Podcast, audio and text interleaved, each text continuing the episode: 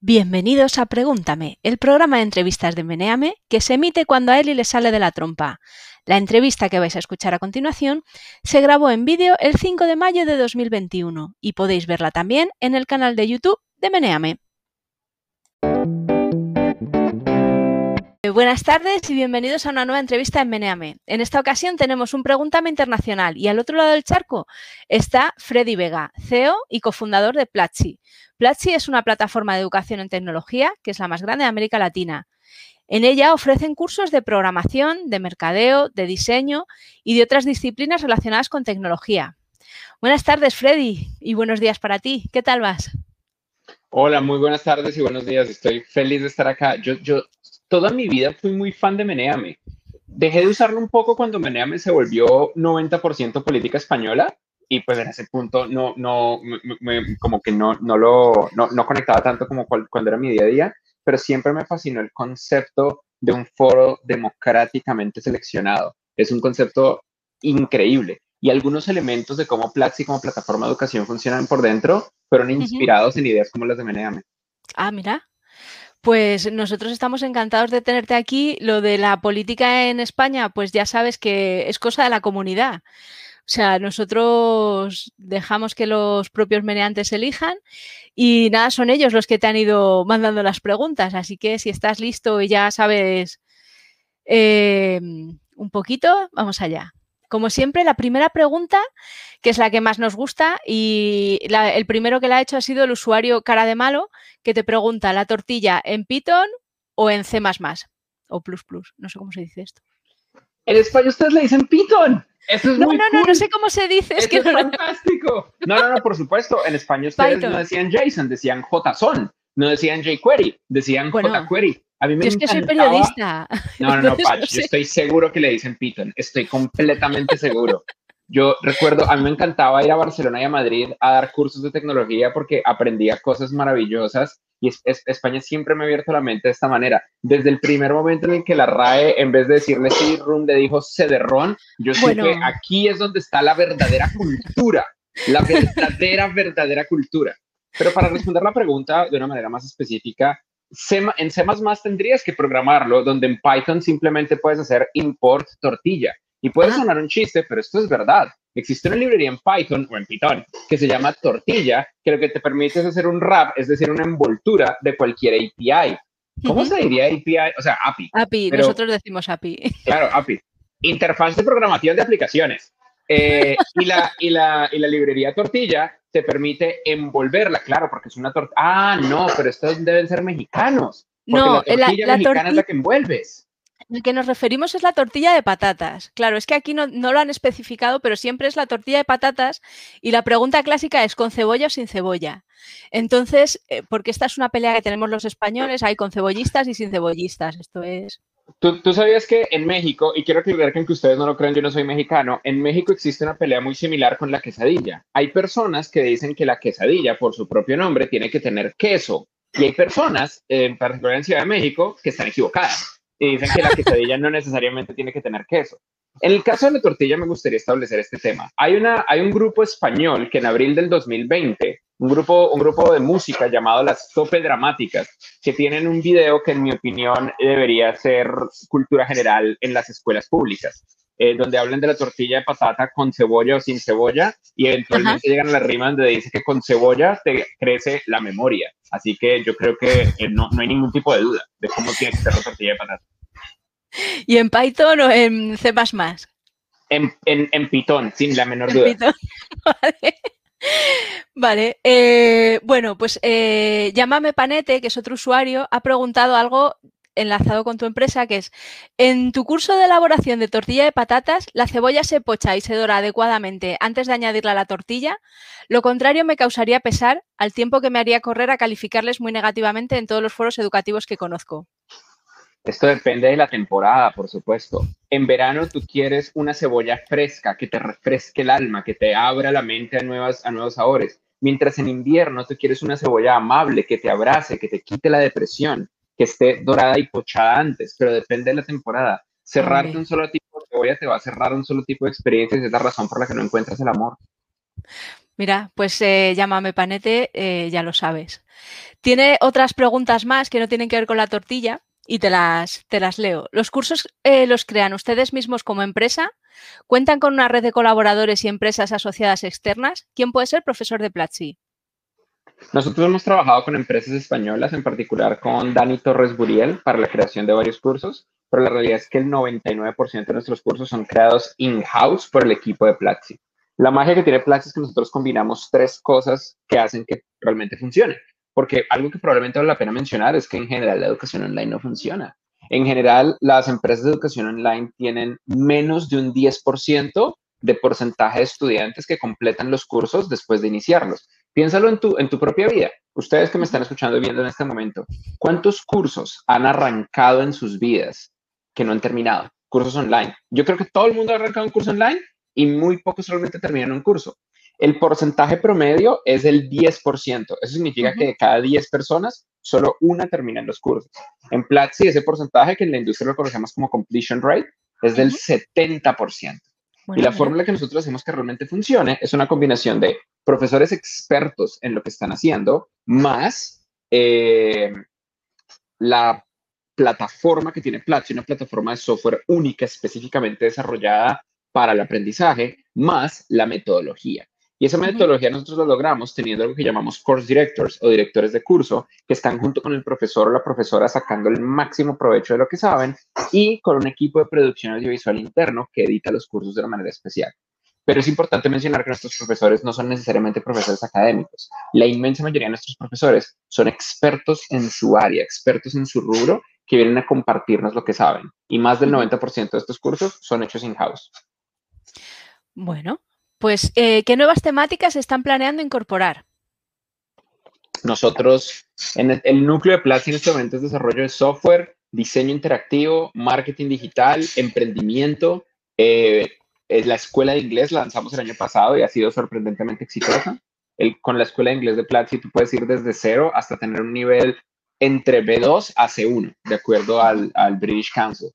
Eh, y una escuela de habilidades blandas también lanzamos el año pasado tanto la escuela de inglés como la escuela de habilidades blandas eran un poco controversiales dentro del equipo porque no estaba seguro que nuestra metodología fuera ideal para estas cosas, pero terminaron siendo no solamente muy exitosas, sino muy demandadas. Creo que personalmente yo, Freddy Vega, estaba subestimando, por un lado, la necesidad que existía de habilidades blandas y por otro lado, la capacidad que nosotros teníamos para enseñar inglés.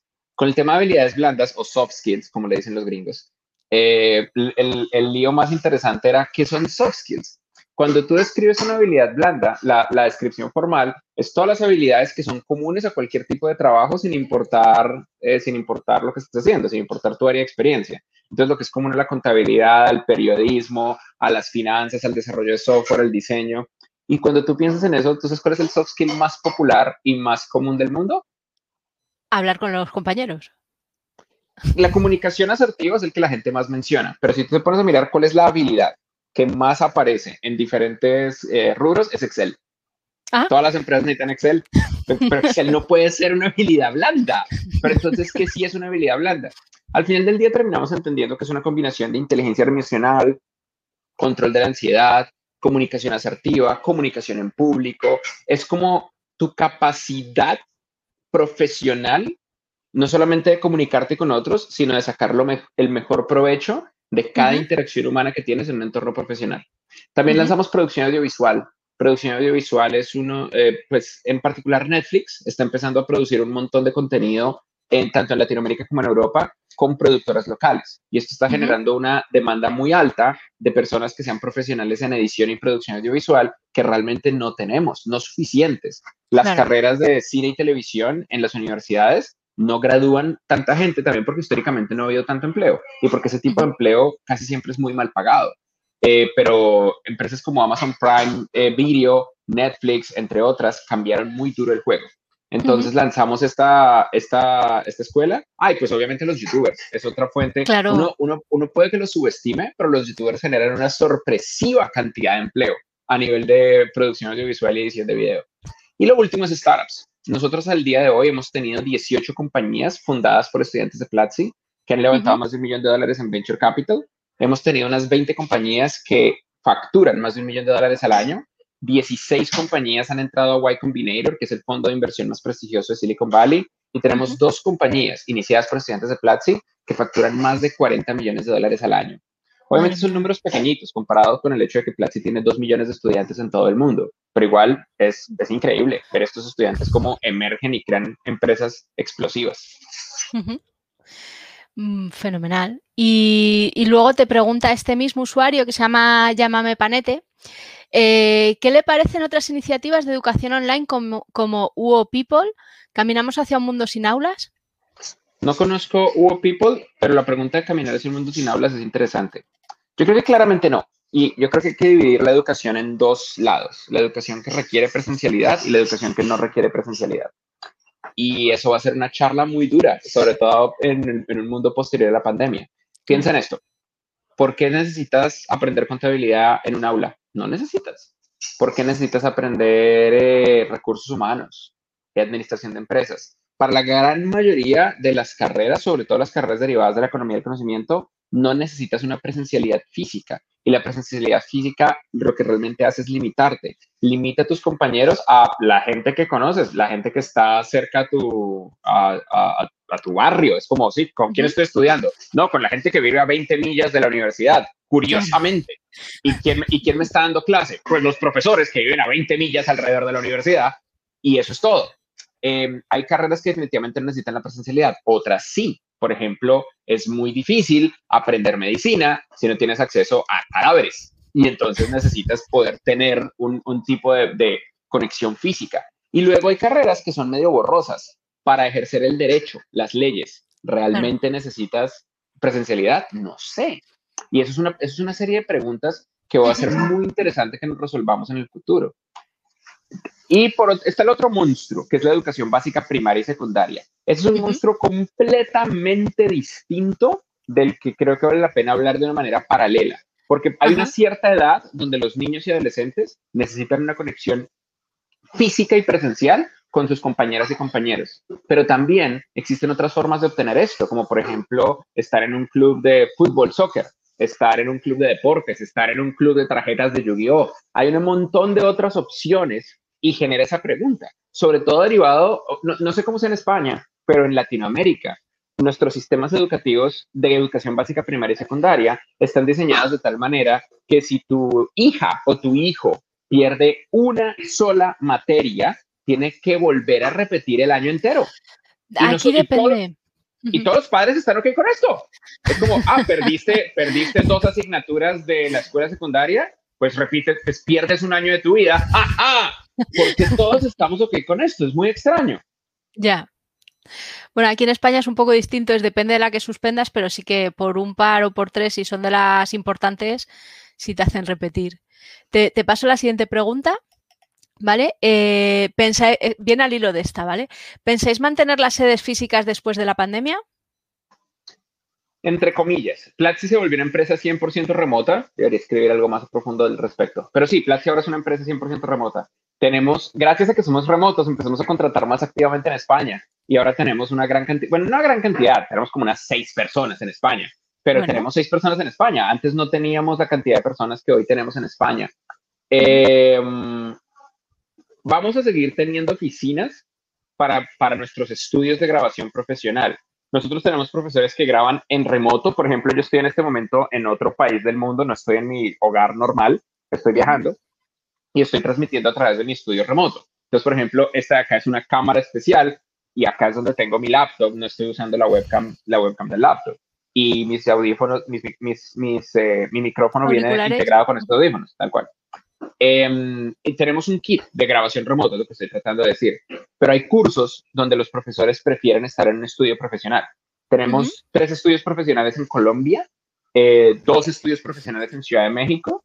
Solíamos tener un estudio profesional en San Francisco, ese lo cerramos. Y muy probablemente abramos estudios profesionales en las principales ciudades donde tenemos profesores. En Madrid, en Santiago de Chile, eh, entre otros lugares del mundo. Sin embargo, creo yo que el, la, gran mayoría del trabajo que hacemos va a seguir siendo remoto. También hay otra realidad y es que la oficina que tenemos en Ciudad de México es muy bonita. Tenemos un penthouse en el último piso de un edificio altísimo, enfrente del Ángel de la Independencia sobre Reforma en Ciudad de México. con una vista 360 es espectacular. Yo me mudaría a México tan solo por trabajar en esa oficina y tiene contrato a cuatro años, entonces no me puedo salir del contrato. Eso es un tema. Sí, sí, sí, entonces voy a, voy a, seguir teniendo esa oficina. En Bogotá teníamos un edificio de 12 pisos, ahora solamente nos quedan dos pisos, entregamos el resto, pero vamos a seguir teniendo una cierta presencia. Muy probablemente tenemos que abrir oficina en Medellín, mucha gente se muda a Medellín, en México mucha gente se muda a Guadalajara, en España básicamente todo el mundo está en Madrid. Entonces, si, si, hacemos algo, haríamos algo en Madrid. Fenomenal. Pues te paso la siguiente que nos la hace Currupipi. Eh, bueno, esta yo no sé si no sé si es irónica, pero yo te la leo igual. Currupipi, ¿cómo es que sabes de tanto de tantos temas diferentes? ¿Tienes guionistas para tus vídeos? No tengo guionistas para mis videos. A ver, haz, eh, Patch, hazme la prueba. Pregúntame de lo que sea. De lo que sea. Y yo te digo si sé o no sé del tema. No, no estoy diciendo que sepa de todo. A ver, eh, ¿cuál es el cuadrado de la hipotenusa? ¿El cuadrado de la hipotenusa? No, no me lo sé. Por, ejemplo, ese es el tipo de cosas que no me sé. Yo, a mí me fue muy mal en matemáticas en la escuela, en la escuela, en la escuela secundaria. A mí, lo, a mí lo que pasa para... Ah, ok, esto, esto fracasó por completo y me merezco por completo la humillación pública que estoy teniendo en este instante. Eh, cuando ustedes ven un video de Platzi Live, que probablemente es a lo que se refiere esta, esta persona. Yo estuve los últimos 24 a 72 horas investigando el tema. Entonces, primero lo tengo muy fresco en la mente. Pero después de que se cae el video, es como formateo en baja, se me olvida todo. Em, y lo que sí tengo es una capacidad muy rápida de investigar los temas más importantes de las cosas, de, de, de lo que está pasando, para entender claro lo que está ocurriendo. Y como siempre estoy aprendiendo cosas, eh, me queda mucho más rápido entender qué es lo que está pasando. Por ejemplo, yo, no, yo honestamente no sabía que habían elecciones en, en España. Eh, me enteré porque había como... Solo en Madrid. Claro, porque es, es un tema local, las elecciones de Madrid. Eh, entonces, anoche, antes de irme a dormir, me puse a mirar cosas básicas y vi que Pablo Iglesias renunció. Entonces, claro, Pablo Iglesias es el dude de Podemos, entonces me metí a la Wikipedia y me di cuenta cómo quedó como la torta y en la torta el partido UP, que me imagino que es Unidos Podemos, eh, pues no quedó con nada. Y afortunadamente los psicópatas eh, de Vox tampoco quedaron con nada. Entonces, entonces fue como que los extremos se, se diluyeron un poco y volvimos a 1999 y estaba el PSOE y el PP un poquito más conectados y yo me acordé cómo era la vuelta cuando tenía mi empresa anterior, Crystal Lab, que tenía una presencia española muy fuerte, y así fue como yo aprendí la política española. Yo me desconecté un poquito de la política española más o menos en el 2010, que es cuando dejé de estar activamente en Crystal Lab y empecé a estar activamente en mejorando la que se volvió Platzi. Y así fue cuando empezaron a hacer Podemos y Vox y todos esos otros partidos como, como de los bordes. Eh, y ahora volver a ver cómo esto se fue degradando y la marca se fue perdiendo, aunque curiosamente la marca de Podemos se perdió más duro que la marca de Vox, por lo que pude analizar. Eh, me, generó como esa conexión rápida. Y todo ese contexto yo lo puedo obtener en, media hora.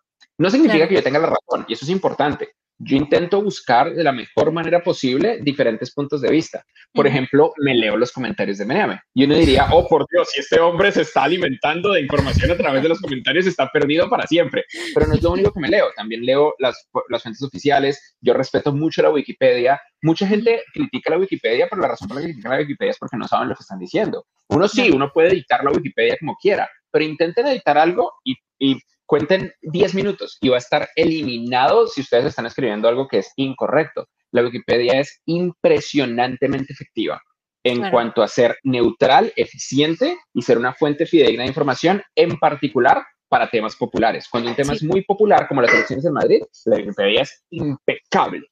Ah. Pues mira, justo en la siguiente pregunta has comentado un poco, eh, nos la hace Omega Point y nos dice, ¿puedes contarnos algo de Crystal Lab? ¿Sigue siendo tu trabajo y objetivo crear un ecosistema hispano que compita con Silicon Valley? Yo creo que yo nunca he tenido ese objetivo de que, de que nosotros compitamos. Bueno, mentira, sí, sí, sí, sí, vamos a ver, sí, sí, sí. Pero no es exactamente eso, no es competir contra Silicon, o sea, a mí no me gusta el tema de la comparación de Silicon Valley porque Silicon Valley es un lugar muy único. Em, hay, hay, cosas que no se pueden replicar. Es como tratar de replicar Italia en el Renacimiento o tratar de replicar eh, lo que pasó en Madrid en la época de la conquista y en España en la reconquista. Hay momentos que son momentos donde demasiadas variables convergen en un solo lugar y crean una tormenta explosiva perfecta, o replicar la cantidad de físicos espectaculares que generó Bulgaria a inicios del siglo XX. Esas cosas son muy difíciles de replicar. Silicon Valley es Silicon Valley porque en la Segunda Guerra Mundial es donde el gobierno de Estados Unidos invirtió la mayor cantidad de dinero para el desarrollo de radares, de tecnologías de radar. Esas tecnologías dieron nacimiento a las tecnologías de transistores, que eran nacimiento a lo, que, que, los laboratorios Bell eventualmente terminan derivando en empresas de semiconductores como Fairchild, que eventualmente se vuelven Intel. Y la conexión de Intel con otras empresas como Hewlett Packard, con la presencia de Stanford y de Berkeley y obviamente de, de UCLA, junto con los fondos de Venture Capital que empezaron a migrar de Nueva York hacia San Francisco y a California y, Palo Alto, empezando por fondos como Bessemer Venture Partners, que fueron los que le pusieron plata a los ferrocarriles en el siglo XIX y hoy en día le ponen dinero a Facebook. Eso creó una tormenta perfecta que al día de hoy sigue alimentándose.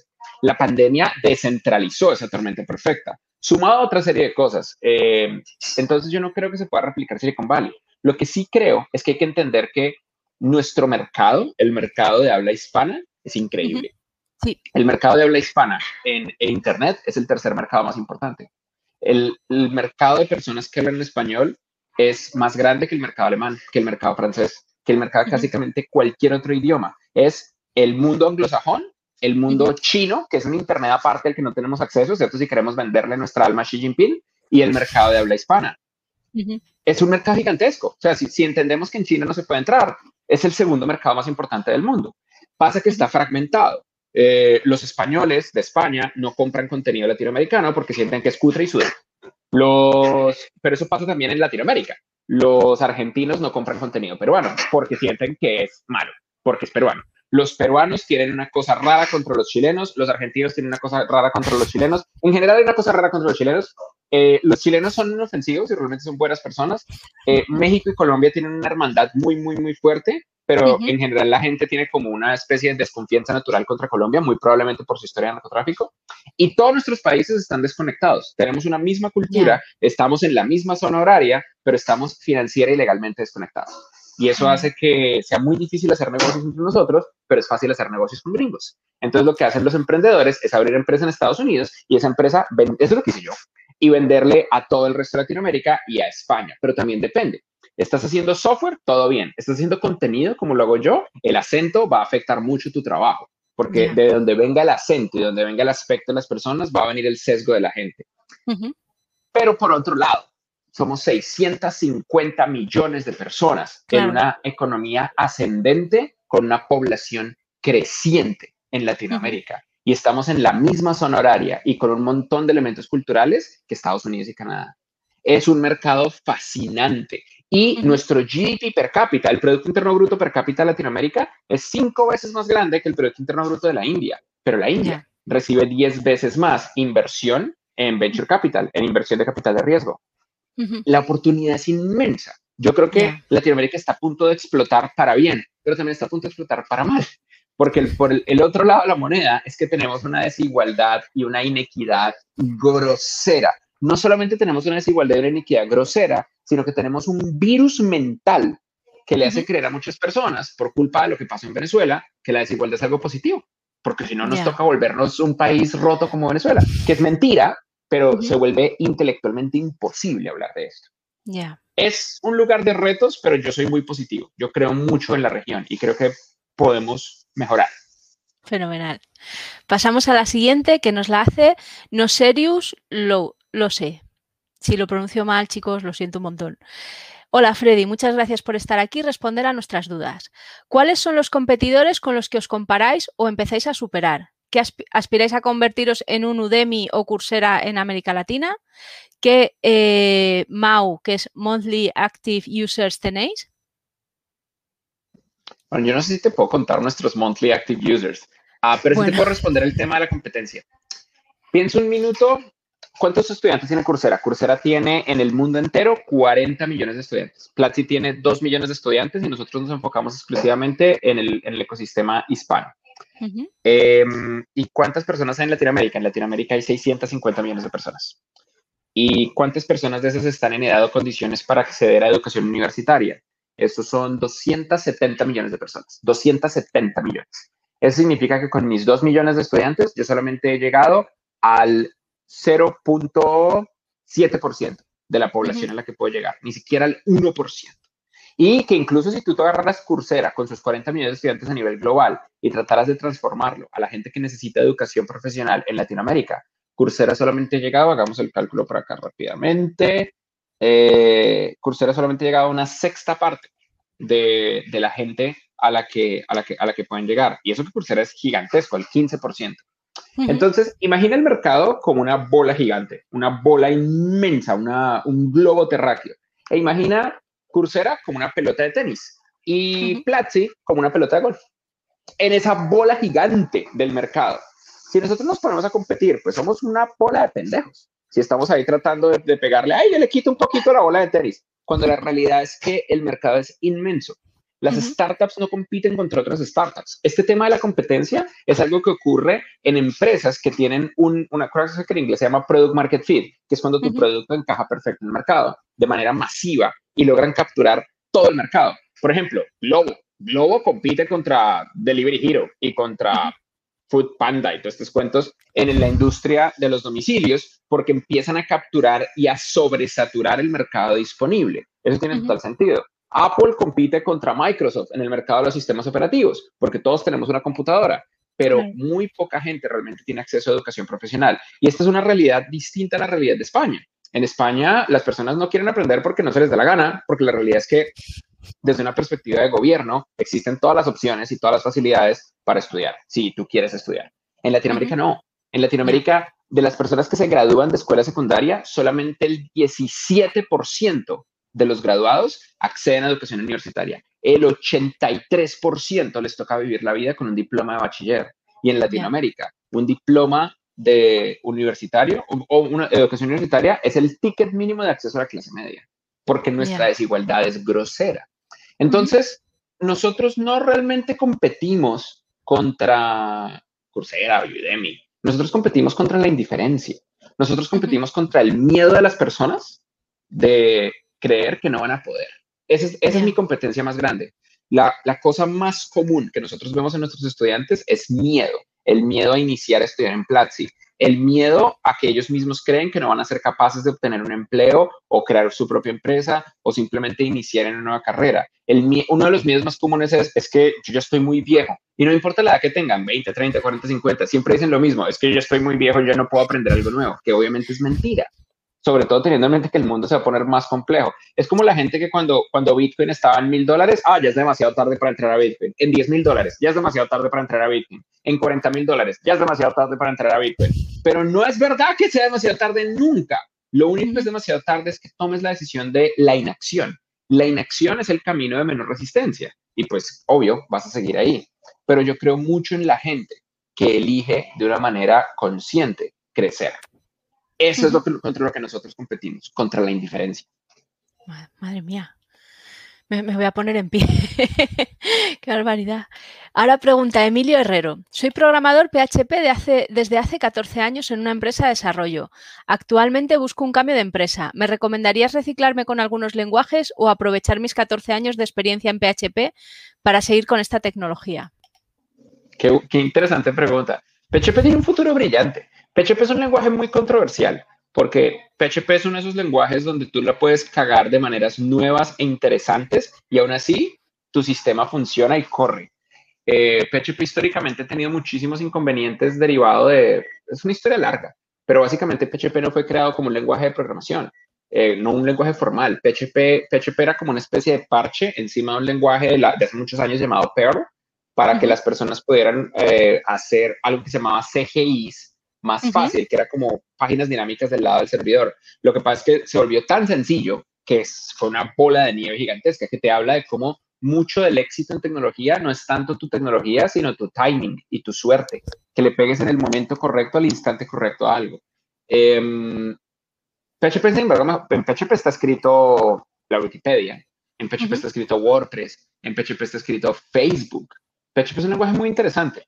Mi consejo más importante para ti es que no te enamores de un solo lenguaje, que, tengas, que tengas una perspectiva variada. Por ejemplo, yo los fines de semana eh, programa en Python, donde, por ejemplo, hago import tortilla.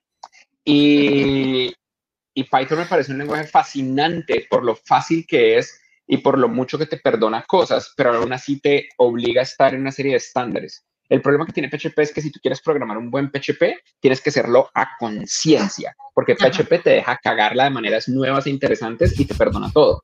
Python no. Python tiene unas reglas que se llaman el PEP 8, donde te fuerza a establecer como un orden muy bonito. Y aprender esas perspectivas es muy buena. Pero la realidad es que los programadores senior no se preocupan del lenguaje, simplemente usan lo que hay. No importa que estés haciendo cosas en Java o en .NET o en PHP o en JavaScript o en Ruby on Rails. Lo que importa es que estás solucionando problemas. Y este es probablemente el consejo más importante. Un desarrollador senior, un desarrollador profesional, su principal preocupación son sus usuarios y el problema que quiere solucionar para sus usuarios. Su preocupación número dos es el lenguaje. ¿A quién le importa el lenguaje? Yo he visto sistemas increíbles que sostienen empresas multimillonarias en el 2020 en Foxpro, en COBOL.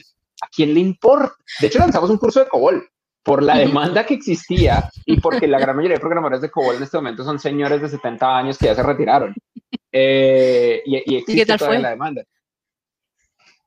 Mm, lo, acabamos de lanzar, lo acabamos de ah. lanzar. Eh, pero es que es la verdad, o sea, estas, estas son personas que pues que ya quieren estar tranquilos en la vida y necesitan que alguien más sostenga el sistema, pero los bancos funcionan con COBOL. Esa es una realidad absoluta y completa. El lenguaje no importa. Lo que importa es que te importen tus usuarios y que quieras crear una solución efectiva y escalable para ellos. Eso es lo que importa. Muy bien. Pues te hago la siguiente pregunta que nos la hace Ferran que además eh, un poquito antes nos preguntaba que él no veía todos los cursos que había hecho y no sabía si era porque no los había terminado. ah, sí, yo, le hice pregunta. En, tu perfil salen tus cursos cuando completas el examen. Completa el examen. La gente le tiene miedo a hacer los exámenes porque creen que es como, es como la escuela, que si lo pierdes va a, venir, va a venir el emperador y te va a dar un golpe en la cabeza. No, no, no, no ningún emperador va a venir. Intenta completar los exámenes. En Platzi, si, tú, si tú fallas un examen, lo puedes volver a repetir cada seis horas. Y Platzi te dice en qué fallaste y qué tienes que repasar. No, esto, esto, no es el siglo XIX y el método prusiano de educación que todos nos clonamos en el resto del planeta. Este es el 2021. Eh, queremos ayudarte a que, a que crezcas y queremos que seas feliz. Haz el pues eh, Ferran también nos pregunta que si mm, tú crees que Meneame debería tener un CEO que trabajase para mejorar la web, captar inversión y seguir creciendo en vez de sobrevivir a base de publicidad y no crecer. Yo, te la hago porque luego siempre nos dicen censuráis. Aquí yo te, te hago las que hay. Oh, Lord, Javier estará por acá. Eh,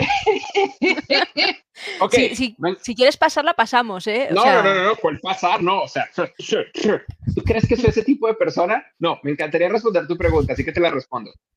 Yo creo, yo creo que hay muchos tipos de empresas, eso, creo que es algo importante a mencionar. Yo, yo honestamente creo que hay muchísimos tipos de compañía y hay compañías que, que son de estilo de vida y compañías que son de venture capital. Y en ocasiones la inyección de venture capital o capital de riesgo puede cambiar la cultura de una compañía. Y en particular las comunidades son algo muy complejo. Antes de Platzi, yo era el fundador de Crystal Lab.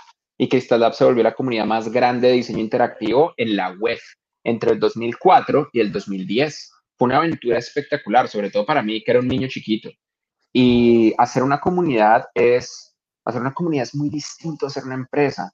Las comunidades tienen reglas, tienen fenómenos emergentes, tienen una cultura implícita y una serie, y una serie como de, ideas entre sí que no siempre son compatibles con los mercados de venture capital. Yo, yo, no sé, yo, yo no sé cuál sea la cultura interna corporativa de Meneame o lo que quieren hacer, pero lo que sí les puedo decir es que Meneame es un pionero. Yo recuerdo mucho la época de las comunidades españolas, donde, donde muchas de las comunidades españolas nacieron de grupos universitarios. Pues literalmente Menea me nace de un profesor universitario súper famoso, ¿no? Sí, de Ricardo, eh, Ricardo Galli. De, de, Ricardo, que yo aprendí a programar en gran parte con tutoriales de Ricardo. Eh, no solamente con tutoriales de Ricardo, también aprendí con tutoriales de Christian Vandergens en Maestros del Web, que fue la primera comunidad de desarrolladores web en la web en 1997, hace 24 años. Christian Vandergens es una persona que mucha gente cree que es español pero él es guatemalteco. Y es hoy en día eh, mi socio en Platzi. Él es el cofundador de Platzi y el Chief Operating Officer. así fue como yo aprendí a programar y aprendí con Ricardo. y, y, mi, un recordatorio que quiero, quiero que tengan en mente es que a crear una comunidad es muy jodido, pero lo más jodido no es crear una comunidad, lo más jodido es hacer que la comunidad siga viva y que la comunidad siga enganchada y activa y que sobreviva momentos complejos. Si ustedes quieren un, un símil, piensen en Dick o piensen en Reddit. Dick se murió. Dick, Dick, era Kevin Rose. Kevin Rose era el Ashton Kutcher del emprendimiento en la época. Y cuando intentaron hacer un par de cambios en la versión 4 de Dick, la comunidad colapsó. Reddit ha pasado como por cuatro colapsos masivos. Eh, los founders de Reddit no sacaron plata de Reddit, hicieron plata por otros lados, pero Alexis Ohanian, Steve Hoffman, toda esta gente, primero le vendieron a Condé Nast, que son los dueños de Wire, la revista. Le vendieron por nada. Luego Condé Nast dijo, ¿qué es esta bomba atómica explosiva de gente horrible? Tomen eso de regreso. Y luego volvieron a comprar de regreso Reddit. Intentaron crear un modelo basado en anuncios, crearon el modelo basado en, en darle como recompensas a la gente. La cantidad de vueltas que le han dado en Reddit para tratar de encontrar un modelo efectivo de ventas es impresionante y, y, Reddit es uno de los sitios web más vendidos del mundo. Entonces, tengan en mente que, que, el costo de escalar una comunidad es que pierda su identidad. Miren Facebook. Lo único que le importa a Facebook es el crecimiento. Y a punta de, que le importe, de que solamente quieren crecimiento, estuvieron cerca de colapsar una de las democracias más simbólicamente importantes del planeta y constantemente han estado detrás de, han estado detrás de las masacres de los Rohingya en Myanmar y ahora en Myanmar tenemos un problema gigantesco, han sido cómplices de un montón de otra serie de problemas, con, crearon a partir de sus algoritmos de engagement una de las explosiones más grandes de noticias falsas de la historia. Están haciendo que la gente que vota por Vox crea que son mayoría, entre muchos otros problemas gigantescos. Me perdón, tengo, tengo a mí me preocupan muchísimo las, los movimientos autoritarios dictatoriales en nuestra época, principalmente porque, porque las democracias no van a la guerra con ellas mismas. Las democracias nunca entran en guerra con otras democracias. Entonces el crecimiento de la democracia en el mundo minimiza la probabilidad de una guerra y, ustedes no entienden lo que es una guerra. Puede que lo hayan visto en películas, pero no lo entienden. Una guerra, no, ni siquiera la pandemia se compara con una guerra. Entonces es muy importante que las democracias sigan muy fuertes. Y en resumen, no estoy diciendo que Meneame es la última esperanza de democracia para el mundo y es el último lo somos, lo somos. Es, el jodor de la democracia. Probablemente lo es, quién sabe, quién sabe. Pero lo que sí estoy diciendo es que las, la autenticidad de una comunidad no tiene precio y que hayan personas detrás de esa comunidad manteniendo las luces prendidas para que la comunidad mantenga su autenticidad es admirable. Muchas gracias. De todas maneras, y te hago spoiler, estamos trabajando en rediseñar la web y mejorarla. O sea, que sí que esto Hagan mejoras iterativas. Eh, eh, aprendan del error de Dick. Cuando uno lanza un rediseño gigantesco, la gente se enoja. La gente se va a enojar de todas formas. El, deporte número uno de Internet es, estar indignado. Eh, pero las mejoras iterativas casi siempre son mejores recibidas por la comunidad que una mejora de un solo golpe. Bueno, cambiamos los avatares cuadrados por otros redondos hace seis años y la gente todavía sigue protestando porque, es, vamos, están muy ofendidos por los avatares redondos. Así que seguimos. Me parece completamente creíble. es que es verdad. ¿eh? La siguiente pregunta es eh, de Benoit Blanc o Benoit Blanc eh, ¿Considera que los cursos de Platzi están adecuadamente actualizados y que la información sobre los mismos es correcta y accesible con facilidad? ¿Los cursos de qué? Perdonas que perdí tu conexión un segundo. Los cursos de Platzi, los de ah, tu página. Eh, depende del contenido, pero en general sí, claro. Eh, nosotros, nosotros usamos dos algoritmos para definir la frecuencia de actualización del contenido. Uno es un algoritmo que nosotros llamamos Active Normal Inactive, Active Normal Inactive es un algoritmo donde medimos los estudiantes que están tomando más de, más de 10 cursos en un mes. Los, esos son los actives. Los estudiantes que toman entre 1 a 9 cursos son los normal y los estudiantes que no toman cursos en un mes, esos son los inactive. Y creamos un ratio como una proporción que a partir del nivel de popularidad de cada una de esas poblaciones en un curso nos da el nivel de importancia de que un curso es actualizado. Y luego el otro algoritmo es simplemente tiempo miramos cuando un curso lleva más de 12 meses y tenemos, eh, Platzi tiene un equipo, eh, una, una, serie de facultades, como pusieron facultades universitarias. Tenemos la facultad de Computer Science, la facultad de Publicidad y Marketing, la de diseño, la de, la de habilidades blandas, que realmente le llamamos internamente crecimiento profesional, la de startups, que incluye finanzas, emprendimiento y negocios, y la de producción audiovisual. Y esas facultades tienen unas reuniones semanales donde están analizando todo el contenido y priorizan el contenido que tiene que ser actualizado y el contenido nuevo que tenemos que crear todo eso lo realizamos en un concepto que se llama escuelas, que creo que lo están viendo aquí a la derecha. Esas escuelas, las de periodismo digital, product design, business management, startups, matemáticas, desarrollo de publicidad digital, diseño gráfico, habilidades blandas y cómo digitales, videojuegos, producción visual, marketing digital, Azure, Data Science, inglés, finanzas de inversiones y programación y desarrollo de software, son la forma en la que organizamos los cursos. Los cursos están contenidos en escuelas. Nos pasa que en ocasiones, porque la programación es así, tenemos un curso que lleva mucho tiempo sin ser actualizado. Casi siempre la razón es porque no logra nuestro active-inactive ratio. Eh, es decir, que no están populares, como el resumen. Pero eso no significa que no tengamos que actualizarlo. Cuando los cursos llegan a un threshold de 18 meses, aunque no hayan sido activos, los actualizamos. Y si realmente nadie los ha tomado, los damos de baja. Eh, eso en ocasiones ha creado problemas. Han habido estudiantes que nos dicen, oigan, ¿por qué dieron de baja este curso absolutamente increíble de generación de redes neuronales convolutivas con árboles enearios en escala? Yo lo estaba tomando era como, sí, pero lo estabas tomando tú y lo estaba tomando una señora en Indonesia y nada más. Entonces era el momento de cerrarlo. Em, pero eso no significa que no tengamos que mejorarlo y, parte de la razón por la que Platzi levanta inversión y reinvierte es para que podamos crecer y cada vez actualizar más el contenido. Muy bien. Te digo la siguiente que la manda Salvor Harding. ¿Hasta qué punto el tipo de cursos que ofrecéis son tenidos en cuenta por las empresas para contratar a nuevos candidatos? Es decir, no dudo de que quien se lo tome en serio aprenda, pero de cara al empleador, ¿cómo puede estar seguro de que quien haya cursado algo de Platzi realmente haya aprendido la materia y será capaz de resolver problemáticas en el puesto de trabajo? Ese, tipo de preguntas normalmente responde a un fenómeno y es que la gente está asustada. La gente está asustada porque creen que van a perder el tiempo y van a perder su dinero y porque los humanos, los humanos tenemos un bug en nuestros cerebros. La forma en la que funciona nuestro cerebro humano es que le damos más importancia al miedo a perder algo que la emoción de ganar algo. Hay un montón de experimentos científicos alrededor de este tema, pero el resumen siempre es el mismo. A la gente le da más miedo el potencial de perder que la emoción de ganar. En el caso de la educación, si tú tienes 200 dólares, 200 euros en tu bolsillo y ves una un, un gabán, un abrigo que te parece absolutamente hermoso y es el abrigo de tus sueños y lo ves, no querías comprar un abrigo, solamente tenías 200 euros quemándote el bolsillo y vas caminando y de repente lo ves, ahí está, en Primark. No, un abrigo en Primark no cuesta 200 euros, un abrigo cuesta menos de 60, 40, 12. Primark es muy barato, ¿cómo le hacen? No es el punto. El punto es que ves el abrigo, ves unos zapatos, unos tenis, unos zapatos de 200 euros y dices, los compro pero tú ves educación a 200 euros y dices, no, yo no puedo comprar esto. Yo tengo que tomarme por lo menos tres meses, tengo que averiguar, tengo que leer eh, reseñas de otros amigos, tengo que preguntar a ver si esto realmente funciona. La gente es muy racional respecto a, lo que los hace crecer y, no, y, y, se toman mucho tiempo porque les da miedo comparado con simplemente lo que les gusta.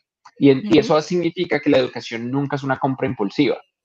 De hecho, parte de las técnicas de crecimiento y ventas que nosotros desarrollamos en las empresas educativas es cómo hacemos para que las personas decidan de manera impulsiva invertir en ellos mismos. Porque ese es el otro tema con la educación. La educación es una inversión en ti. Es como nadie va a invertir en ti. El gobierno no va a invertir en ti. Eh, tu familia ya hizo su mejor esfuerzo y pues si no lo lograron, te jodes.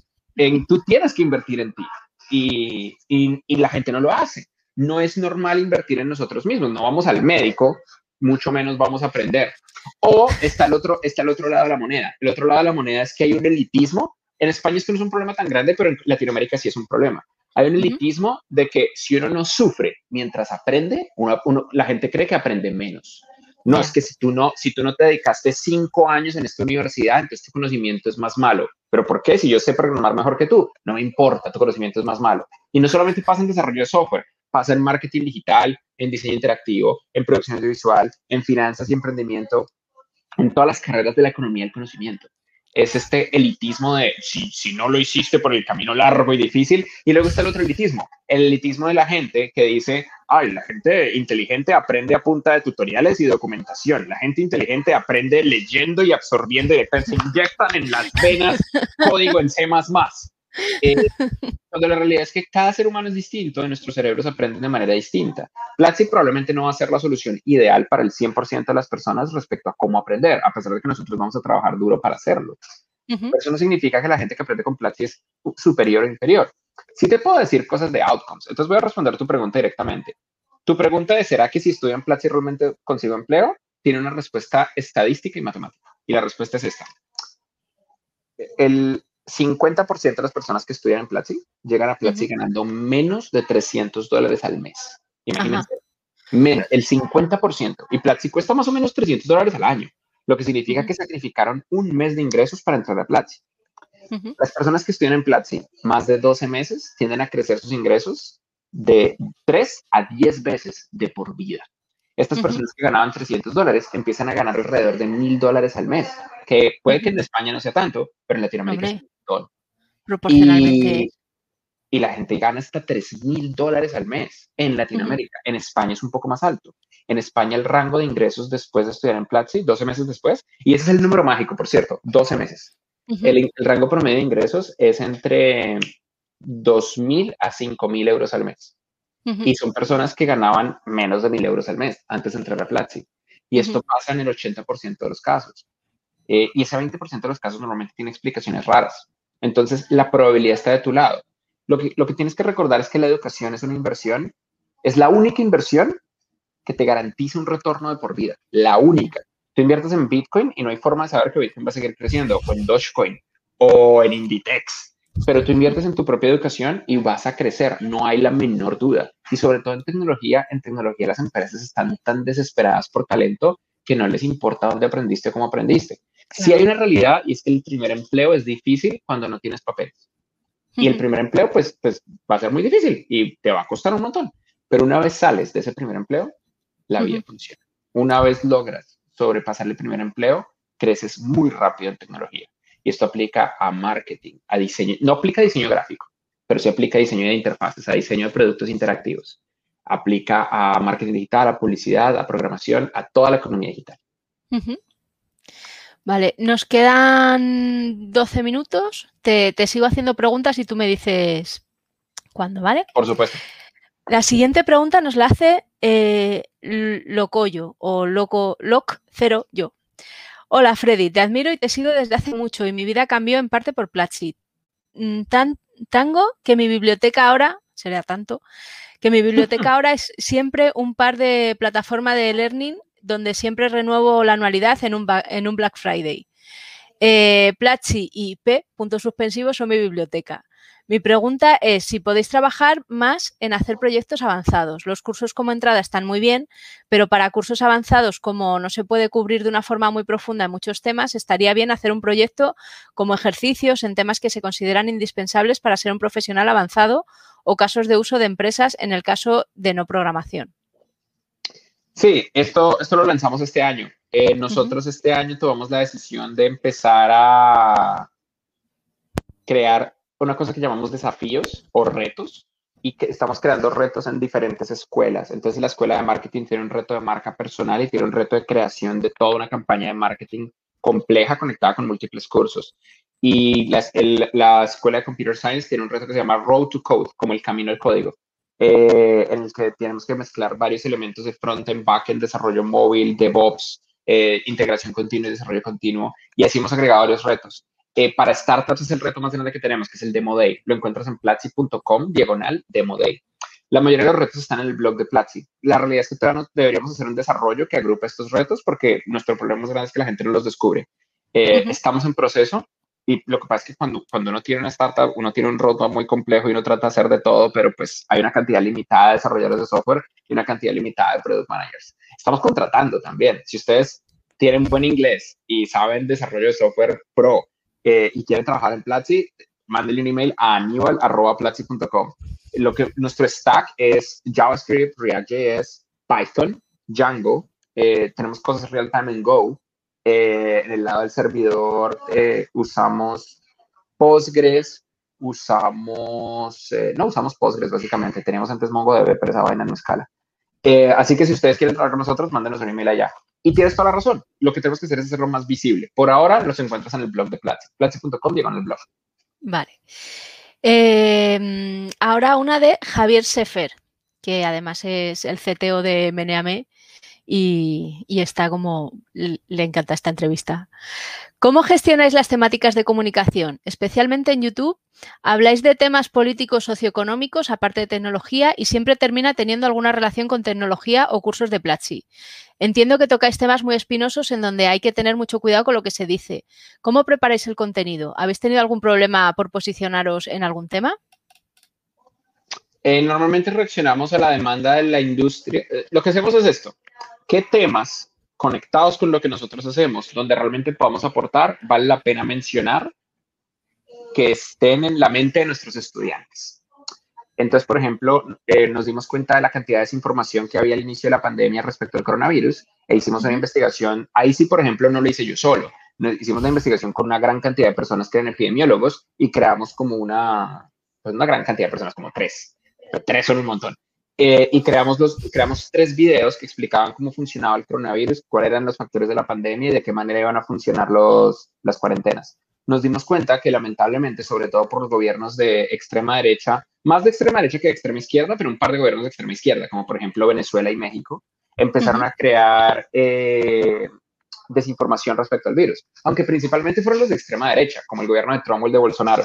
Entonces nosotros queríamos atacar esa desinformación. También nos dimos cuenta que la propaganda funciona. Yo creo que esto lo sabe todo el mundo, pero es que funciona muy duro. Habían personas absolutamente programadas que no querían aceptar la verdad. Entonces, cuando nosotros en el video explicábamos cosas como que iban a haber cuarentenas intermitentes si no habían cuarentenas estrictas y que la pandemia durara hasta el 2021, la gente en marzo del año pasado era como, no, pero este Freddy es un fascista y no sé qué, la libertad, eh, ponerse, una, un, ponerse un tapabocas es el equivalente a ponerse un burka y los islámicos van a ganar una, un, un nivel de, de idiotez masiva. Pero en ocasiones esa idiotez masiva también hay que recordarla con otra cosa y es que uno no sabe en Internet cuando le está hablando a un ser humano normal o, a un niño rata de 12 años que lleva toda la vida metido en foros de nazis. Em, entonces, entonces es un trabajo que vale la pena. Esos terminaron siendo videos que al día de hoy han tenido más de 10 millones de views en YouTube.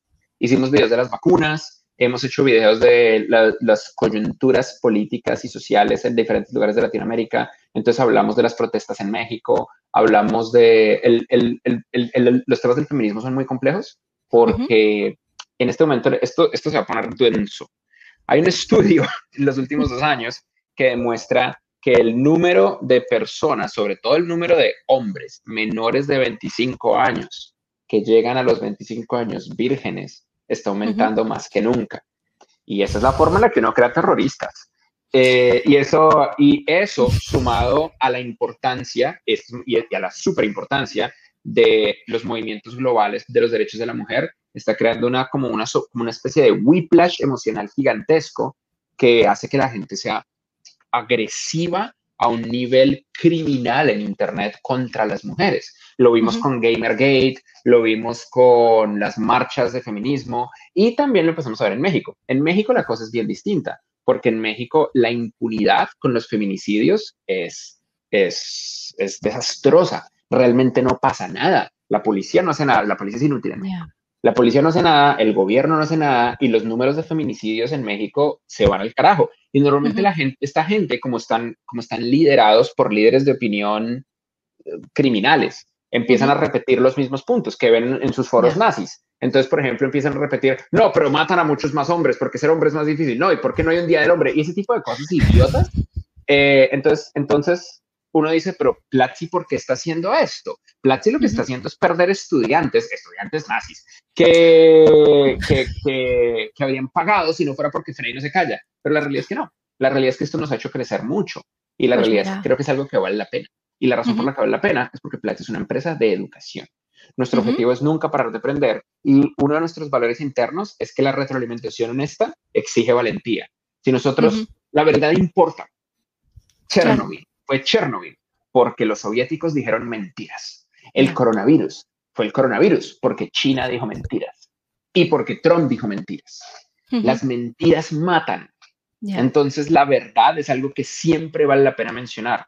Y ahí me gustaría agregar algo más. Esto sale de la, del... del hay, hay, una escuela que Platzi tiene que nosotros no hacemos dinero con ella. De hecho, deberíamos hacerla gratis, pero eso es un debate interno. Se llama la Escuela de Periodismo Digital. Porque uno de los problemas grandes que tiene nuestra época moderna es que las redes sociales se comieron tanto el tráfico que están haciendo muy difícil financiar el periodismo y en particular el periodismo investigativo. Yo creo que yo creo que estamos cambiando un mundo nuevo, donde los periodistas ya no van a necesitar un medio para poder hacer periodismo y están siendo cada vez más independientes. Mira lo que haces tú, por ejemplo, Pach. Em, pero es preocupante porque la democracia se muere en la oscuridad, que es la frase del Washington Post.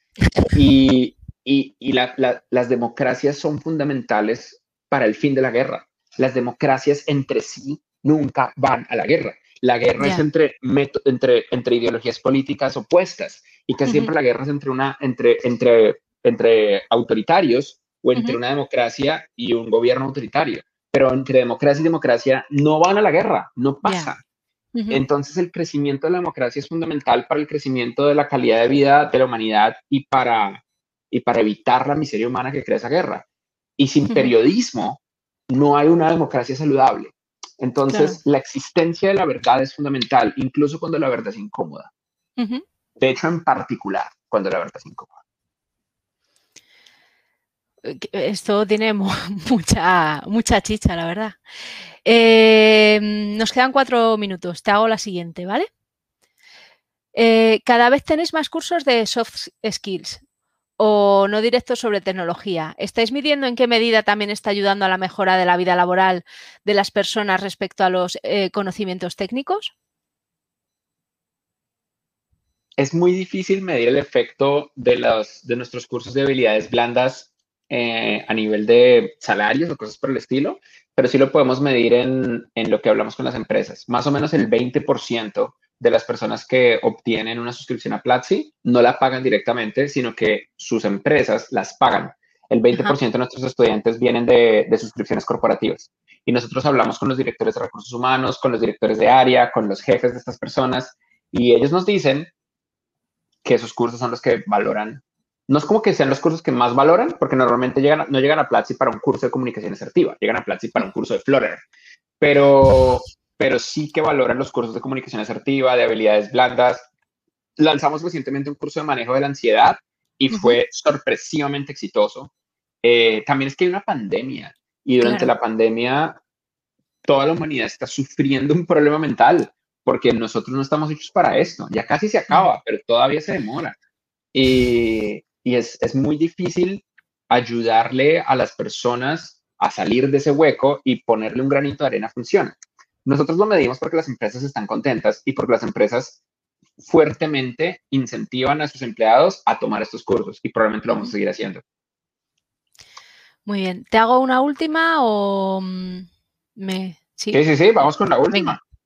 Vamos, allá. También, también de, de, Javier Ser, Sefer, que es el, vamos, el CTO me pone, en una charla con Daniel Samper hablabas de que estabais dando vueltas a crear un modelo de, colegio, partiendo de que es la base de muchas problemáticas actuales. ¿Esto sigue adelante? ¿Tiene sentido crear un modelo colaborativo al estilo open source para crear este nuevo modelo? Por aquí estamos dándole vueltas también a crear un colegio, pero creo que tiene más sentido la colaboración abierta. Qué gran pregunta no, es que no quiero dar spoilers. Hay una conversación interna muy activa en Platzi de cuál es la forma correcta de hacer esto. Mi posición personal es que si llegamos a hacer esto, deberíamos buscar la forma de hacerlo increíblemente barato o directamente gratis y también abierto. Eh, de nuevo, los problemas de Europa y los problemas de Latinoamérica son diferentes. En Latinoamérica, muchos estudiantes no tienen ni siquiera acceso a un computador.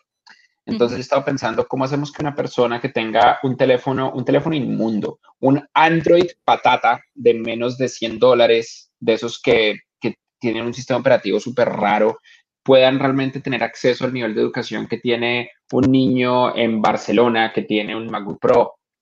Em, aquí los profesores en Latinoamérica cuando estaban dando clases en remoto no se conectaban a un Zoom, lo que hacían era tener a todos sus estudiantes en WhatsApp, hacer llamadas grupales por WhatsApp. Los niños escribían la tarea y tomaban fotos en WhatsApp y la profesora les mandaba las respuestas de la tarea por WhatsApp y, realmente lo que hacían, por ejemplo, en las poblaciones, en los pueblos, los niños, no, los niños como que leían cosas y recibían cartillas y luego una, una vez cada dos o tres días se iban al pueblo porque en la plaza del pueblo había un punto Wi-Fi que les permitía sincronizar todos los mensajes de WhatsApp y luego volvían a sus, a sus, a sus casas. Es, son situaciones muy diferentes. Todavía estamos trabajando en ello. Yo estoy convencido de que esta idea es importante. Yo estoy convencido de que Platzi tiene que encontrar una forma con nuestra metodología y nuestra plataforma de ayudar a, a que las personas aprendan esto. Porque el otro problema es que Latinoamérica en particular tiene los índices más bajos de comprensión de lectura y de habilidades matemáticas en niños de 14 a 16 años del el planeta. Em, a ver, del planeta suscrito a la OCDE. Ahí no está el Medio Oriente, no está África. Pero igual, no importa. Es muy alto, es demasiado alto el, nivel. México, México amenazó con salirse de las pruebas PISA de la OCDE porque se quedaron de últimas. Eh, y pues porque este gobierno es una cagada. Em, es problemático y es difícil porque no importa que tú agarres a una persona de 20 años y le digas, ven, aprende a hacer marketing digital, aprende a diseñar interfaces, aprende a programar. Si estas personas no saben lo mínimo de álgebra, si no saben, si no saben cómo funciona el mundo, si no saben cómo calcular el interés compuesto, si no entienden cómo pedir un préstamo, cómo mantener una cuenta bancaria, es muy, muy, muy complejo y es parte de lo que queremos lograr. Súmenle a eso cosas tan fundamentales como la educación sexual. En Latinoamérica, los embarazos adolescentes siguen siendo uno de los problemas más importantes y fundamentales que tenemos que solucionar, en gran parte porque Latinoamérica es un lugar hiperconservador y dominado por las diferentes iglesias cristianas y católicas donde hablar de educación sexual es pecado. Entonces, por supuesto, hay un montón de niñas que se embarazan y quedan como, ¿en serio? ¿Esto es así la forma en la que se hacen los bebés? No puede ser. Eso es lo que pasa. No es otra cosa. Lean estadísticas, busquen la verdad. Entonces, solucionar eso en escala es algo que me gustaría. El problema es que cuesta plata. Nosotros calculamos que más o menos a Platzi le tomaría entre 1 a 2 millones de dólares hacer el arranque de un proyecto de este estilo, con un mantenimiento para el, para el alcance que queremos llegar, con un mantenimiento anual de más o menos otro millón de dólares, ponle que son unos 6 millones de dólares de presupuesto para hacerlo como lo queremos hacer. Y eso es, eso es difícil. Hemos hecho cosas por el estilo. Hace en el 2017, entre el 2017 y el 2018, entre el 2017 y el 2019 hicimos becas para madres cabeza de familia, madres solteras, y para venezolanos. Hicimos más o menos unas 3.500 becas en alianza con Facebook. Facebook puso como medio millón de dólares y nosotros pusimos 1.8 millones de dólares. Y han sido de las becas que, que yo les guardo más cariño. Fue increíble. El 50% de las personas de estas becas consiguieron un trabajo remoto y el 30% consiguieron un trabajo presencial que les permitió migrar. En particular para venezolanos eso era muy importante un 80% de éxito es fantástico, eh, pero es caro. Eh, cuando uno lo piensa en escala, es caro. Hemos trabajado con gobiernos, hemos trabajado con el gobierno de Colombia, hemos trabajado con el gobierno de El Salvador, hemos trabajado con gobiernos estatales en México, con el gobierno federal no se puede trabajar, hemos trabajado con el gobierno de Perú, con el gobierno de Uruguay, intentamos trabajar con España. Yo me reuní con la con, con un fondo de inversión del gobierno de Madrid y con un fondo de inversión del gobierno del País Vasco con el gobierno del País Vasco es con quien llegamos más lejos, pero es muy difícil porque las diferencias horarias y, el gobierno del País Vasco tiene como unos objetivos increíblemente particulares que se salían un poco del scope de lo que nosotros estábamos tratando de hacer, pero igual me encantó. Eh, y hemos querido hacer más cosas. No nos vamos a rendir, pero bueno. toma dinero y levantar ese dinero toma tiempo. Claro. Pues nada, hasta aquí hemos llegado. Eh, muchas gracias, Freddy, por estar con nosotros. Si nos quieres contar un spoiler de próximos proyectos de Platzi o, cualquier cosa, te dejamos aquí un huequillo. No, lo principal que quiero es agradecerles a ustedes por este tiempo. gracias a ti. El, el estandarte de Platzi, la frase que nosotros cargamos más en nuestro corazón y el valor más importante de nuestra compañía es nunca parar de aprender. En un mundo donde la tecnología crece exponencialmente y la capacidad humana de adaptarnos a esa tecnología aumenta de forma lineal, la única esperanza que tenemos para triunfar en ese crecimiento y avance del conocimiento humano es nunca parar de aprender. La gente que nunca para de aprender triunfa, funciona. La educación es la única inversión que te garantiza su retorno de por vida. Y el miedo es el asesino de la mente, como dice Dune. No vivas con miedo e invierte en ti. Nadie va a invertir en ti. Invierte en ti como sea, léete un pinche libro o estudia en Platzi, haz lo que quieras, pero nunca pares de aprender. Nunca parar de aprender es la única estrategia que te garantiza éxito en el futuro.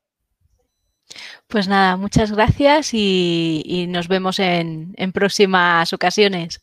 Patch, muchísimas gracias y los veo todos muy pronto. Bye bye.